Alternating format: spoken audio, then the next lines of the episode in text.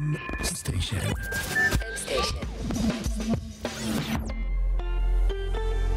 מבית מייקרוסופט בישראל. שלום וברוכים הבאים לעוד פרק של Buzzwords, מורה נבוכים. והיום, לפני שנציג לכם את אור, הכרזה, ניצחון. אור, מה עשינו? ניצחנו את Skynet אחרי שנאבקנו בה קשות בפרק הקודם, הצלחנו להכריע אותה והרווחנו לאנושות לפחות עוד חמישה ימים לשרוד. אבל עמית, אתה יודע מה הבעיה? שהיה חגים וזה הסיבה שלא הקלטנו? שקודם כל לא יצאנו פרק כבר הרבה זמן וזה קצת עצוב, אבל יותר גרוע, Skynet עכשיו חוזרת, והרבה יותר עמוק. כמה עמוק? עמרי, למה אור אמר את המילה עמוק? רשתות נוירונים, למידה עמוקה.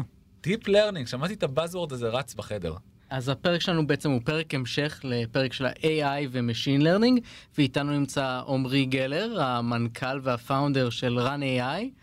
נעים אה, שהצטרפת אלינו עמרי, אז אה, אנחנו נצלול ביחד עמוק לתוך ה-Deep Learning. ונשתמש על הרבה בדיחות עם עמוק. עמרי, תוכל לספר לעומק על החברה שלך?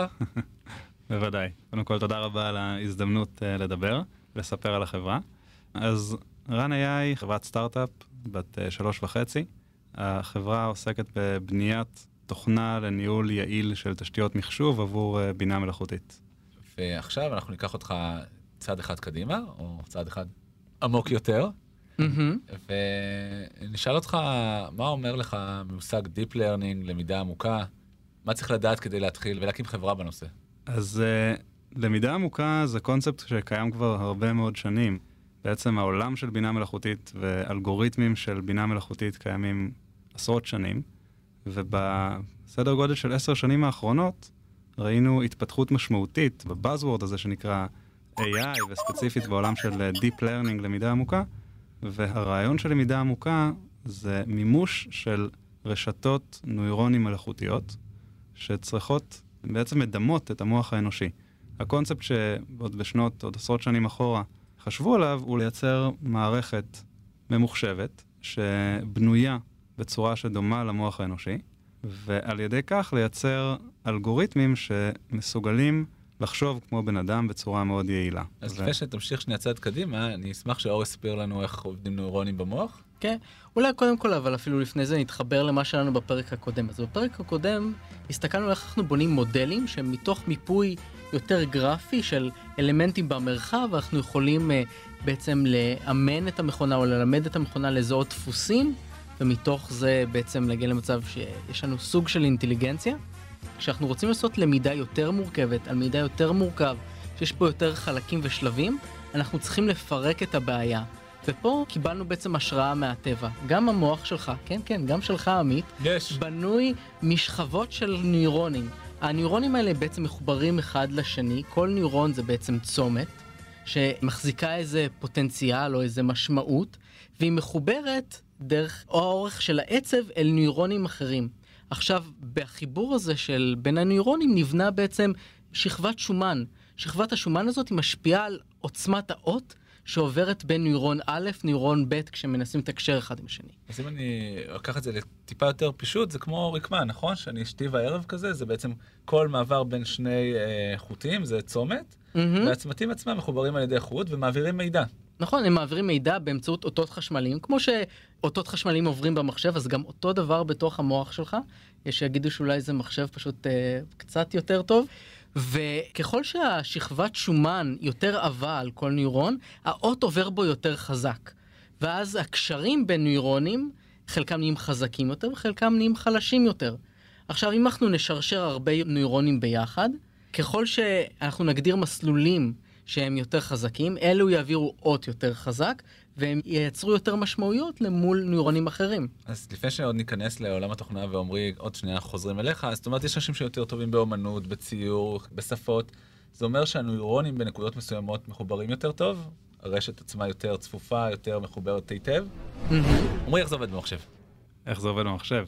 בעצם בצורה כמעט זהה, שהמחשב אמור להבין את הקשרים האלה ולהגדיר אותם. כלומר, איפה שיש יותר עומק, איפה שיש יותר אה, דחיסה, מה הקשרים. בסוף, רשת נוירונים, גם מלאכותית, עובדת על מנגנונים של קלט ופלט. כלומר, יש נוירונים מלאכותיים שמקבלים קלט מהרבה נוירונים אחרים, וצריכים לעשות איזשהו עיבוד על הקלט הזה בשביל לייצר פלט עבור הנוירונים הבאים שיקבלו את הפלט של הנוירון הנוכחי כקלט. ובעצם המערכת הלומדת במחשב, המטרה שלה זה להבין את הקשרים שבין כל קלט לפלט.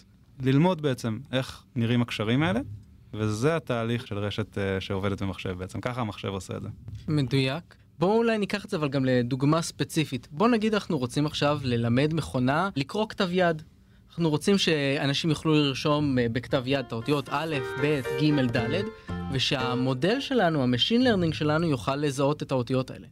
עכשיו, אם אנחנו ננסה לכתוב קוד שמסתכל על אוסף פיקסלים, על תמונה, ובתוך זה מזהה את האות א', זה יהיה מאוד מאוד קשה. כי יש המון דרכים שאתה יכול לכתוב את האות א', במיוחד עם הכתב שלי, שיכול להיות אה, מאתגר אפילו לרופאים. אז אנחנו צריכים איכשהו לאפשר למודל ללמוד את כל הווריאציות השונות, או מה בעצם מסמל את האות א', מה הבסיס שלה. ואז אנחנו יכולים לדמיין בעצם שכבות שכל אחת מהן תזהה חלק אחר באות א'. השכבה הראשונה תזהה נגיד רק את העיכול של החלק הראשון של האות א', החלק השני יזהה אולי את הקו של האות א' ואת החיבורים ביניהם. זה מה שאנחנו יכולים לדמיין נגיד שבסוף הרשת שלנו תלמד. אבל אנחנו אפילו לא יודעים את זה בראש. איזה בעצם מאפיינים ייבנו לתוך הרשת? ייווסרו לנו בסוף שכבות שאנחנו מכניסים לתוך השכבה הראשונה את האינפוט שלנו, לצורך העניין את הפיקסלים של התמונה שמציינים את האות א', ואז שכבה ראשונה תבין מתוך זה אוסף של מאפיינים, תחבר את זה לשכבה שנייה שתבין עוד מאפיינים ועוד מאפיינים ועוד מאפיינים, ובסוף, בסוף של הרשת שלנו, אנחנו נקבל את התשובה, זו האות א', או לא האות א', גם נוכל לקבל איזה הסתברות. נשמע כל כך קל, אבל uh, הבעיה שזה בכלל לא. גם מה שתיארת כרגע זה רשת שיחסית uh, יודעת לעשות פעולה אחת, ועוד שניה נדבר טיפה יותר על רשתות, זה, זה אומרים כאן, אה, יכה אותנו, שמתיימרים להיות מומחים, ובעצם... חשבתי שהוא יכה אותנו פיזית. בוודאי, כן, אוקיי. גם, אחר כך, אבל... זה הסשן אחר כך, כן. כן, זה בבלופרס. אבל ברצינות שיודעת לזהות אותיות, המוח האנושי יודע לעשות הרבה יותר מזה, אז לפני ש... אני נגיד מזהה אותך, עמית, לפעמים. עצוב לשמוע, אבל לפני שאנחנו ככה מעבירים את המטה לעומרי, אני הולך להגיד לך כל מיני קללות שצריך להסביר לאורחים שלנו. RNN, CNN. מעולה. אז דבר אחד שאני רוצה להוסיף לגבי החוזק של אה, למידה עמוקה של Deep Learning לעומת אלגוריתמים יותר קלאסיים, כמו שדיברתם עליהם בעולם הלמידת מכונה הקלאסית, בעצם הקפיצת מדרגה של למידה עמוקה ש-Deep Learning נתן, זה מערכות שמסוגלות ללמוד ממידע שהוא מה שנקרא raw data, כלומר מידע שהוא לא עבר איזשהו פילטור אה, שמציעים ממנו את הפיצ'רים המעניינים. אלגוריתמים קלאסיים בדרך כלל נותנים להם אה, לחפש קשרים בצורה אוטומטית בין הרבה מאוד מאפיינים, אבל המאפיינים האלה מזוקקים על ידי אדם לפני זה, ואז נותנים למכונה לקחת את המאפיינים השונים ולחפש קשרים מעניינים. בעולם של למידה עמוקה, קפיצת המדרגה היא שהמכונות יודעות לקבל מידע כמו שהוא, לצורך העניין, תמונה, אם דיברת אור על, על איך מזהים את האות א', אז אנחנו יכולים להראות תמונות שמופיע שם הרבה מאוד דברים, אבל בין היתר מופיעה גם האות א', ואחרי הרבה מאוד תמונות שהמערכת תנסה להבין וללמוד לבד, היא תבין לבד שא' זה הדבר המעניין בתמונה.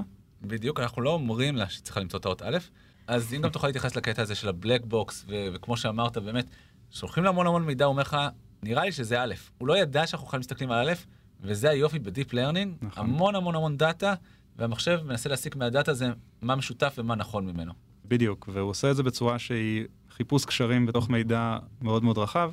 ולכן זה גם מהווה קפיצת מדרגה מאוד מאוד משמעותית ופוטנציאל ענק להתפתחות של העולם הזה ולפתור בעיות יותר ויותר קשות, מכיוון שבצורה כזאת המחשב מסוגל למצוא קשרים שאנחנו כבני אדם בכלל לא חושבים שקיימים או שצריכים להיות בתוך הדאטה. אז בעצם א' זו הייתה דוגמה מאוד מופשטת, אני עוד שניה כן אתקיל אותך על ה black box, mm-hmm. אבל רק למי שמכיר קצת את עולם התכנות, אז בדרך כלל היינו רושמים if, then, else, היינו כותבים כל שורה והיינו אומרים למחשב מה לעשות. ואנחנו אנחנו... מבינים בדרך כלל בדיוק מה זה עושה.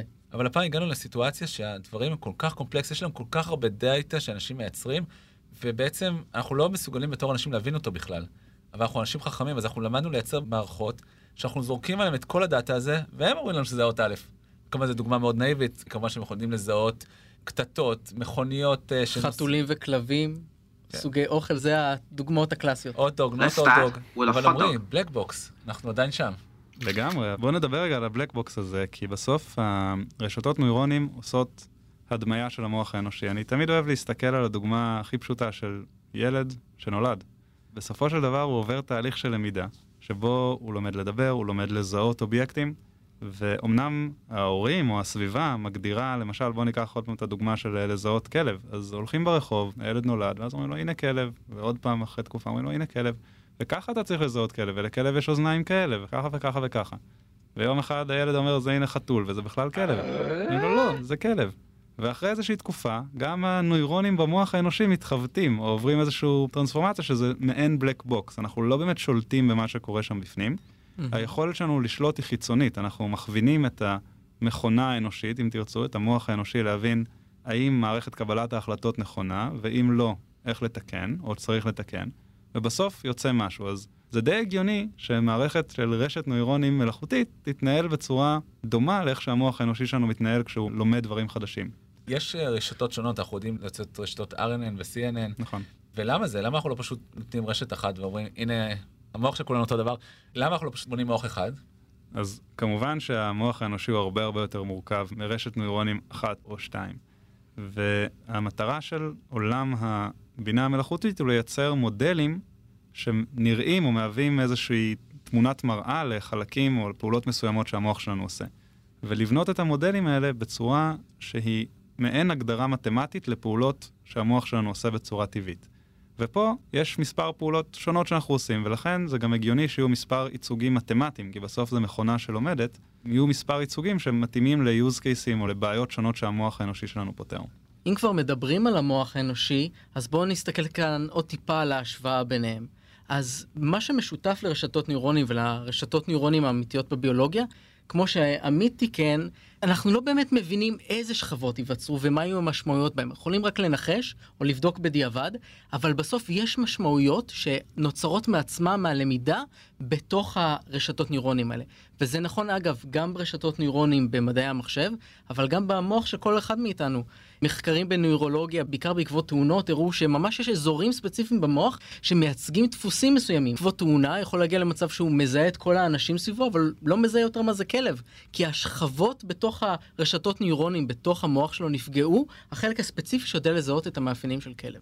אני לא אומר שהמקרה הספציפי הזה של כלב קרה, אבל קרו מאפיינים דומים. ואז בעצם נשאלת השאלה, איך השכבות מתחברות?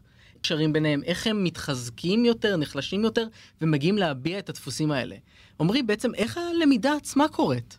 אז uh, בסופו של דבר, נדבר על תהליך שנקרא אימון של uh, רשת נוירונים, שמלמדים אותה לבצע משימה. וניקח את הדוגמה הקלאסית של לזהות uh, חיות בתמונות. רוצים להראות למערכת או למחשב תמונה, ולהבין איזה חיה מופיעה בתמונה. אז, אז שמים CNN בטלוויזיה? אפשר לשים CNN בטלוויזיה. ואיך זה יהיה מת החיות? עמית עושה פה בדיחה על Buzzword שאנחנו נכסה עוד שנייה. נכון, אז נדבר תכף על CNN, ובעצם אה, רשתות נוירונים אה, מסוג קונבולוציה, זה נקרא. הרשת לומדת בצורה שאפשר לחשוב עליה בצורה די פשוטה. קודם כל, מתחילים מאיזושהי אה, נקודת התחלה, איך נראים כל הקשרים בין הנוירונים ברשת. ומתחילים, זה הניחוש. מה שנקרא ברנדום. לגמרי. מתחילים מאיזושהי נקודה. ככל שנתחיל מנקודה טובה יותר, תהליך הלימוד יהיה מהיר יותר, אבל אפשר להתחיל מכל נקודה. לאחר מכן, חושפים את המערכת שלנו לדאטה, למידע בעצם שהוא מתויג. כלומר, יש לנו הרבה מאוד תמונות, במקרה הזה של חיות, אנחנו יודעים מה החיה שמופיעה בכל תמונה. ואז מתחיל תהליך של איטרציות, תהליך איטרטיבי של לימוד. כלומר, חושפים למערכת את כל התמונות, ונותנים לה לנחש מה החיה שיש בכל אחת מהתמונות. ובצד השני, אומרים למערכת האם היא צדקה או טעתה. הדרך הזאת, אגב, של להגיד לה אם צדקה או היא טעתה, זה באמצעות מה שנקרא cost function, פונקציית עלות. אומרים לו כמה הוא רחוק מהאמת, כמה הוא צריך להיות מבסוט או לא מבסוט מעצמו, ומי שזוכר זה מתחבר ל-reinforcement learning שנגענו בו בפרק הקודם, מה שנקרא למידת חיזוקים. אבל אמרתם שאנחנו לא מספרים שום דבר למידע, אז מאיפה מגיע המידע המתויג הזה שמספר לנו אם זה חתול או כלב? מישהו היה צריך להכניס אותו, עמרי. נכון, יש תהליך שבו אנחנו מסמנים את הדאטה שממנו אנחנו לומדים, והדאטה הזה מתויג, מישהו עובר, או מכונה, או בן אדם, תלוי איך כן. אנחנו עושים את מה זה. שחשוב להבין פה זה שיש הבדל בין אנחנו ממפים את כל המידע, את התוצאה הסופית שאנחנו רוצים, והכל ממופה אחד לאחד, ובין אנחנו זורקים מידע אקראי ורק מתייגים את התוצאות הסופיות, את המדדים שאנחנו רוצים לראות מהצד השני. אז בגדול אנחנו, יש לנו פטות של מידע, המון המון מידע, ואנחנו צריכים רק מידע ממש ממש אדם יכול לעשות כדי לתייג אותו, ומכאן אנחנו יכולים לקחת ולהגיע למסקנות על פטות של מידע, זה בעצם מה שאמרתם? מדויק. נכון מאוד. אז כן, יש פה חלק שהוא. supervised, והוא מאוד, כן, חברים. בקיצור, אז יש חלק מאוד מאוד קטן שהוא כן supervised בכל התהליך הזה, אבל הוא מאוד מאוד נצנץ קטן. כן, בסופו של דבר החלק של ה supervised פה, אם לחבר את זה לדוגמה של עמרי קודם, זה כמו שהאימא אומרת לילד, זה כלב. אבל כל מה שקורה בתוך המוח של הילד, ל- להסתכל, אני נמצא עכשיו ברחוב, יש שמש, יש לדבר הזה פרווה, הוא עושה קולות של נביחות, ולהבין שזה בסוף מתרגם לכלב, זה הכל קורה לבד בתוך המוח של הילד. זה כלב? כן, נדבר על זה אחר כך. גם אני הבנתי סוף סוף מה זה כלב. כן, זה לא היה חתול אה, אגרסיבי. אור דיבר על ה-cost function, באמת, לאחר התהליך הזה שבו אנחנו נותנים למערכת לנחש מה היו החיות בכל אחת מהתמונות, אנחנו יודעים להבין מה המרחק של התוצאות שלה ממה שרצינו שהם יהיו, ואז מתחיל תהליך שבו אנחנו עכשיו מתקנים או נותנים למערכת את הכלי לתקן את הניחוש שלה עבור הפעם הבאה. זה תהליך שנקרא back propagation, שבעצם אומר, פעפוע לאחור, אם אנחנו רוצים לתרגם את זה לעברית.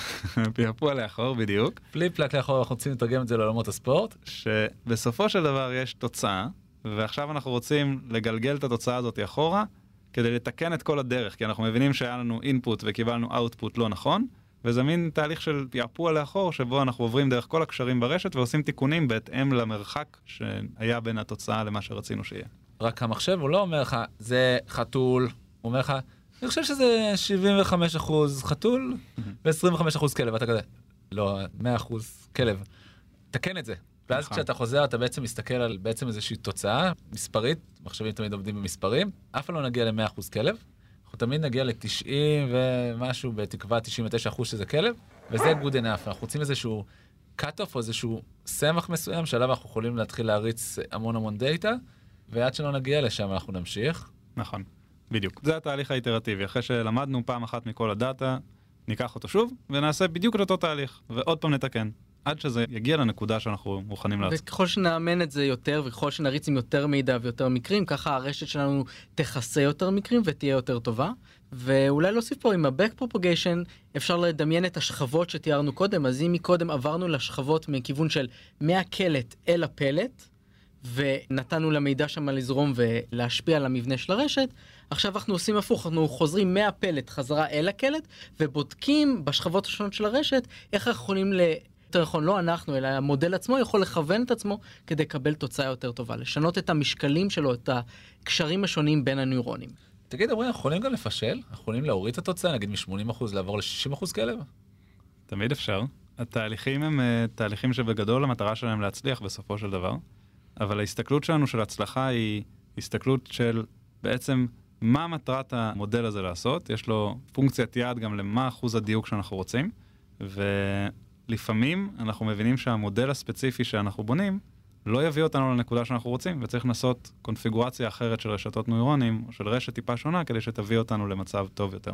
אז הבנתי, אז לפעמים אנחנו מנסים להגיע נגיד ל-80% כלב, ואנחנו רואים שאנחנו נתקעים על סביבות ה-70%. זה אומר שהרשת הזאת שהגדרנו מקודם, כמו שאומרים, יודעת לעשות פעולה אחת. יכול להיות שהגדרנו אותה לא מספיק טוב, יכול להיות שאפילו הדאטה שלנו מבלבל, יכול להיות שלקחנו כלבים אסקים, ואז ניסינו לזהות כלבים מזן אחר.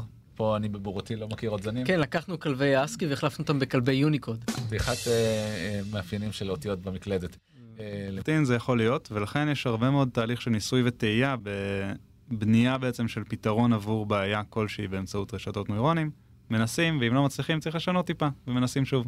חלק מחיי הקופסה השחורה, שקשה להבין בדיוק מה מביא אותנו לאן שאנחנו רוצים. עכשיו אני הולך להקשות עליך. אני נמצא עכשיו בחדר מלא מתכנתים ואני שומע את המילה אפוק. מה זה אומר לי? אז האפוק זה בעצם התהליך של אה, למידה מכל הדאטה שיש לי ללמוד ממנו.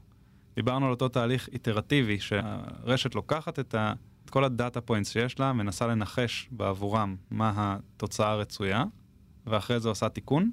התהליך הזה נקרא epoch. ברגע שמסתיים דבר כזה, מביאים ל epoch הבא, כי מנסים עוד פעם להיות טובים יותר. כמה אפוקים אתה רוצה לשים כשאתה מאמן? 1, 2, 100?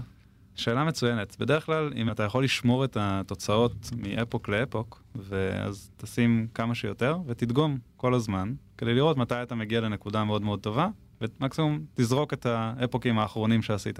יש לזה עלויות של זמן. יש לזה עלויות של זמן, של עלויות של מחיר, בהחלט. מחשוב, קוסט. אז עכשיו בואו נעשה קצת סדר בכל הלמידה הזאת. אז דיברנו על ה-back propagation, מנסים לסדר את הרשת, ודיברנו על ה-cost function, שזה איך אנחנו מסתכלים על הרשת בסוף ועוזרים לה להבין אם היא שווה משהו או לא, אם היא צריכה להתבייש בעצמה. אבל איך אנחנו מסדרים את הלמידה בתוך הרשת עצמה? נראה לי אנחנו צריכים לגעת פה בדברים כמו המשקלים, ה-biases שיש לרשת, ואיך אנחנו בעצם מנווטים בתוך הרשת כדי להגיע אל התשובה הנכונה, איך אנחנו מוצאים את האיזון הנכון, איך אנחנו נעים בתוך התמונה של הרשת. אוקיי, נתחיל אז בבסיס. כל התהליך הזה, של בעצם שרשת לומדת, זה נקרא training. תהליך שבו מאמנים בעצם את המודל לעשות משהו, לעשות פעולה כלשהי. והאימון הוא בעצם תהליך שבו מקיילים סט של פרמטרים שמייצגים את הפונקציה המתמטית שאנחנו מנסים לבנות כדי לפתור את הבעיה. אז דיברנו על זה שיש קשרים בין הנוירונים, והקשרים האלה מיוצגים על ידי משקולות, שהמשקולות האלה הם מספרים, ובתהליך האימון אנחנו בעצם מוצאים את המספרים האופטימליים, כדי שעבור אינפוט חדש, נוכל לתת את הפרדיקציה, נוכל להבין מה ה input הזה אומר בצורה הטובה ביותר, וזה תהליך האימון. אז אם ניקח את זה לדוגמת השטיח והסריגים, אז בין כל חיבור, בין כל שני צמתים בסריג, אנחנו יכולים לקבוע כמה הקו הזה שמחבר בין שני צמתים הוא חשוב. האם כדאי לנו לעשות פעולה, למשל, אה, אם אנחנו לוקחים תמונה, כמה פיקסלים בצבע אדום יש, או כמה פיקסלים צמודים אחד לשני, whatever, המחשב מייצר לעצמו את הצמתים האלה, זה היופי של ה black box, של הלמידה, אנחנו לא באמת מבינים מה קורה שם, וגם הכיול של הצמתים נעשה הרבה פעמים בצורה אוטומטית, ועוד אה, נדבר על זה בהמשך של הוא, הוא MLOps. תמיד נעשה אוטומטית, כי אחרת זה לעולם לא יסתיים, אבל אנחנו עוזרים לו, אנחנו מגדירים לו קווים שבאמצעותם, או פונקציות שבתוכם הוא עושה את הכיול הזה. אז בסופו של דבר, תהליך הלמידה, או ה training, אמור לכייל את המשקולות, כמו שדיברנו, והלימוד נעשה על ידי הגדרה של אותה cost function, פונקציה מסוימת של עלות, שאנחנו רוצים להביא אותה למינימום, כלומר שהעלות שלנו תהיה מינימלית, שמייצגת את השגיאה. בסופו של דבר, פונקציית העלות הזאת מייצגת כמה הרשת מנחשת נכון או לא נכון, ולכן אנחנו צריכים לעשות פעולות מתמטיות, שאם אנחנו מגדירים פונקציה שמגדירה את השגיאה, אנחנו רוצים לעשות פעולה מתמטית שעושה מינימום לפונקציית השגיאה הזאת. ואת הדרך לעשות את זה, יש כל מיני כלים אה, שעושים מינימיזציה בעצם לפונקציות מתמטיות. אחד הדברים למשל זה gradient descent, שזה כלי שעוזר למכונה בעצם בתהליך הלמידה להבין איך לתקן את המשקולות בהתאם לפונקציית השגיאה, ככה שנביא למינימום את פונקציית השגיאה, וגם הדבר הזה קורה הרבה מאוד פעמים בכל אפוק. כל אפוק בעצם אנחנו עושים את התיקון בהתאם לאלגוריתם כזה שמביא למינימום את השגיאה. בהתאם גם לתוצאה שקיבלנו. נכון. כן. אז בעצם המשקל זה החוט שמקשר בין שני צמתים. אז עכשיו בעצם אם אנחנו מדברים על uh, gradient descent אז בעצם אנחנו יכולים להסתכל על כל אחד מהחיבורים האלה לאור ה-cost function ולהבין כמה הוא משפיע על זה שאנחנו רחוקים מהתוצאה שאנחנו רוצים. מהמם. ואז אנחנו יכולים לבצע איזה פעולה מתמטית של לנסות עכשיו משקל שונה על חלקים מסוימים ברשת. עכשיו, יש אינסוף מספרים שאפשר לנסות.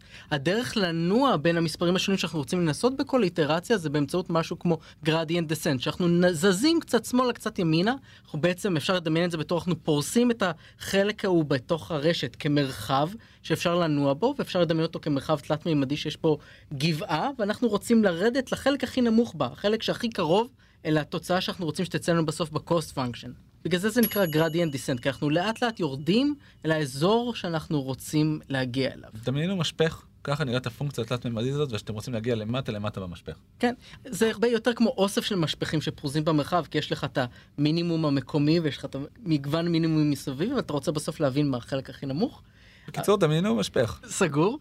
אז אנחנו בעצם באים לכל חלק כזה ברשת, או עוזרים לרשת להבין מה התחום שיכול להיות שם הכי נמוך, וככה היא זזה קצת שמאלה, קצת ימינה, ומייצר תוצאה שונה, וככה אנחנו לאט לאט מתקרבים לתוצאה יותר טובה בפלט מול ה-cost function שלנו.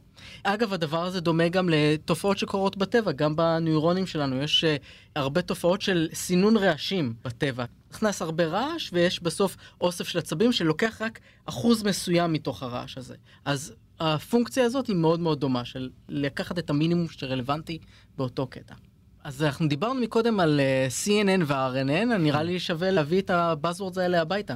מעולה, אז באמת, יש uh, בעיות שונות שאפשר לפתור באמצעות uh, רשתות נוירונים, ובהתאם לסוג הבעיה אפשר לבנות מודל מתמטי שמתאים. לדוגמה, CNN, Convolutional Neural Network, זה בעצם אה, רשת קונבולוציה, מאוד מתאימה לפתרון של בעיה שהמידע הוא מידע עם איזושהי בעיה מרחבית, למשל זיהוי תמונות. כלומר, יש לנו תמונה, מגיע אינפוט שהוא רק תמונה, ואנחנו רוצים לזהות מה יש בתמונה, אפשר לעשות סריקה מרחבית על התמונה ולהפיק דאטה מהתמונה. לעומת זאת, יש לנו בעיות, יש להם גם uh, תלות בזמן. למשל, וידאו או טקסט, שאפשר לעשות פרדיקציות על המילים בתוך הטקסט בהתאם לתחילת המשפט, למשל, מה המילה הבאה שתגיע במשפט, או אם זה בווידאו, על פריים נוכחי בהתאם לעתיד ולעבר.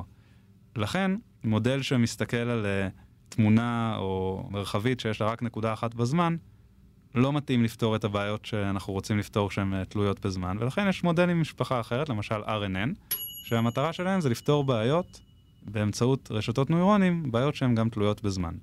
ולכן אפשר לחשוב על בכלל עולם ה-Deep Learning או הרשתות נוירונים כעולם שיהיה לנו משפחות שונות של uh, רשתות נוירונים שמתאימות לפתרון של בעיות שונות. אז בעצם אתה אומר שעדיף לצפות ברשת RNN ולא ברשת CNN שהיא מוטה? עם הבדיחת גן הזאת אנחנו נעבור לשמוע מה זה גן. אז זה גן. אז גן זה עוד uh, משפחה של uh, רשתות נוירונים, שבעצם מתאימה לאפליקציות של uh, ייצור של דברים, זה generate to generate, בסדר? ה-G זה to generate. אז רק שנייה, אז אם עד עכשיו נתנו מידע, אנחנו עכשיו יכולים לייצר מידע? נכון. ואחד הדברים הנחמדים, יש הרבה מאוד אפליקציות שאפשר לעשות עם הדברים האלה, אבל אפשר ללמד בעצם אה, מחשב לייצר תמונות שדומות לתמונות שאנחנו מאוד מאוד אוהבים.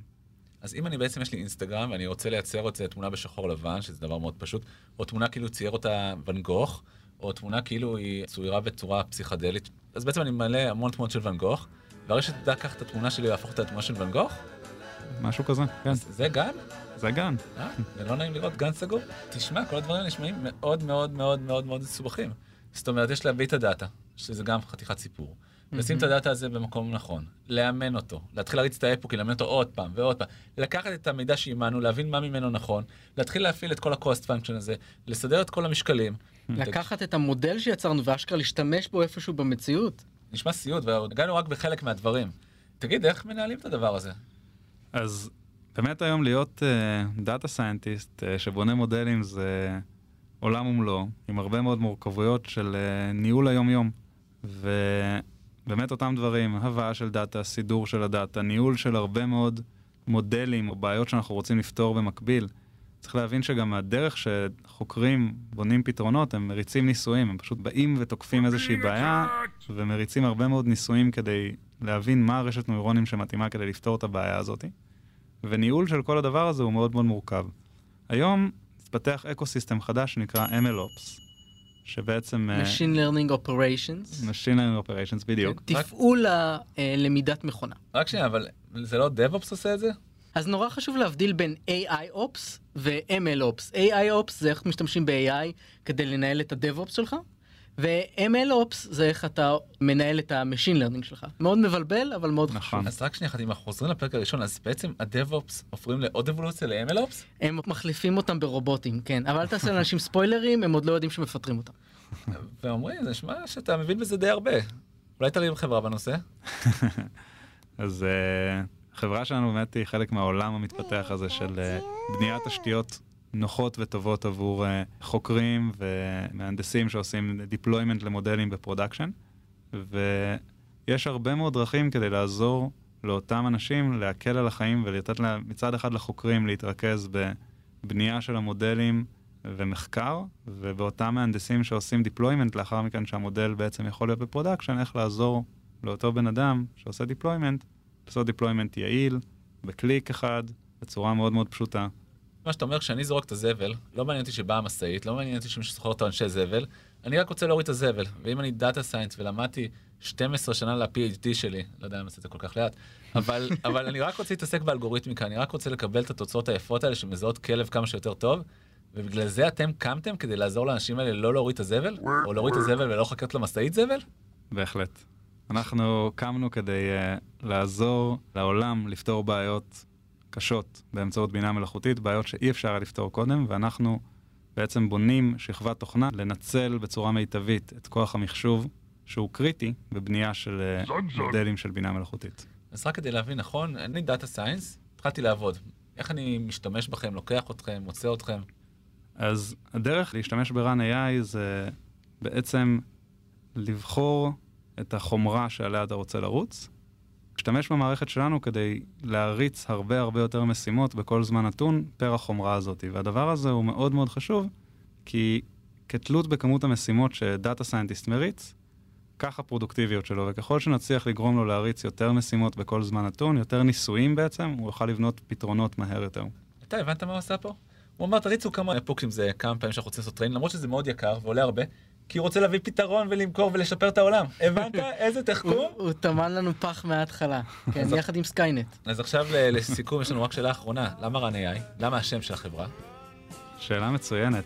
run AI מגיע מהמקום שהמערכת שלנו עוזרת בעצם לאותם data scientist להריץ מודלים של AI בצורה הרבה יותר יעילה ומהירה. ואנחנו רואים את עצמנו כשכבת תוכנה של הרבה הרבה יותר עבודות של AI. מה האתגרים שאתם מתמודדים איתם? מה, מה, אז מה אתם עושים כדי שהבעיה הזאת תהיה יותר קלה ל data scientist וה engineers שעובדים עם Machine Learning? אז בסופו של דבר, דיברתי על זה קצת קודם, כוח המחשוב, דבר באמת, אחד הדברים הכי חשובים בבנייה של מודלים, כי מה שלא כל כך נגענו, זה שרשתות נוירונים הן מאוד מאוד כבדות חישובית, גם תהליכי האימון ובכלל, יש שם מיליארדים של פרמטרים לכייל וזה גדל מאוד מאוד מהר. ולכן גישה נוחה ויעילה לכוח מחשוב מאוד מאוד עוזר לאותם data scientist לבנות מודלים. מה שאנחנו בונים ב-run AI זה שכבת תוכנה שבעצם מסוגלת לקחת הרבה מאוד משימות ולדחוס אותם בצורה יעילה על אותו כוח מחשוב מסוג GPU, מעבדים גרפיים שמשתמשים בהם כדי uh, לבנות מודלים של בינה מלאכותית. יש לנו המון המון אתגרים טכנולוגיים בעולמות של uh, GPUs, איך עושים את הדחיסה הזאת, איך עושים את המקביליות הזאת של הרבה מאוד משימות שחולקות משאבי חישוב, כדי לאפשר בעצם לדאטה סיינטיסט גישה הרבה יותר יעילה לכוח המחשוב, כדי שהם יוכלו להפוך להיות טובים יותר. אבל עכשיו הכנסת לנו את המילה וירטואליזציה לפרק, אז צריך להסביר אותה. אז uh, וירטואליזציה בעולם שלנו בעצם זה היכולת לקחת uh, מעבד פיזי אחד ולייצר ממנו הרבה מאוד מעבדים שהם בעצם וירטואליים, אבל מאפשרים בעצם להרבה מאוד משימות לרוץ במקביל, שכל אחד מקבל חלק קטן יותר מהמעבד הכולל. מגניב. אז יש פה, נשמע, באמת דברים שנורא מאתגרים ויכולים להשפיע על בעצם כמעט כל התעשייה שמשתמשת ב machine learning. ואם זה מדליק אותי, אם אני רוצה להיכנס עוד לעולם הזה, מה אני צריך לעשות? אז יש הרבה מאוד דברים שאפשר לעשות. ההמלצה שלנו זה קודם כל ללכת וללמוד ב, למשל אה, קורסים אונליין בעולם של AI, ואם אתם מתעניינים בלבנות כלים עבור הדאטה סיינטיסט, בעצם שיוכלו לעזור לעולם באמת לפתור בעיות בצורה רוחבית, אם זה בתחומי הרפואה ורכבים אוטונומיים וכולי, אז אתם גם יכולים להצטרף ל-run AI, אנחנו בונים שם את הטכנולוגיות האלה. רציתי אה, לשאול באמת, מי הלקוחות של דבר כזה? כי אנחנו באמת מדברים על איך עושים מזה כסף, זה הפודקאסט שלנו, גם חלק המאני שהגענו אליו עכשיו. מי לקוחות שמשתמשים בדבר כזה? אז הלקוחות שלנו זה ארגונים באמת שבונים יכולות של בינה מלאכותית, והפתרון שלנו הוא פתרון רוחבי, כלומר הוא נוגע בכל אחת מהתעשיות, אם זה תעשיית, כמו שדיברתי, הרכב, תעשייה פיננסית, מוסדות לימוד, רפואה, כל אחד מהם יש אפליקציות של בינה מלאכותית, הם בונים סביבות מחשוב ייעודיות עבור פיתוח של אלגוריתמים בעצם של רשתות נוירונים, ואנחנו עובדים עם הארגונים האלה כדי לבנות את הסביבות מחשוב היעילות ביותר עבור החוקרים שלהם. נראה שאתם בסדר, נראה שיש שם כסף. השתכנענו? הולכים ל deep learning? אני כבר שם. מעולה, תודה רבה עמרי. אני ממומש ב deep learning. אני עדיין אין לי נוירון אחד. עמרי, אה, תודה רבה שהצטרפת אלינו לפרק הזה. תודה לכל האנשים שעזרו לנו להפיק את זה במייקרוסופט, והכי חשוב, תודה לכם המאזינים. נתראה בפרק הבא.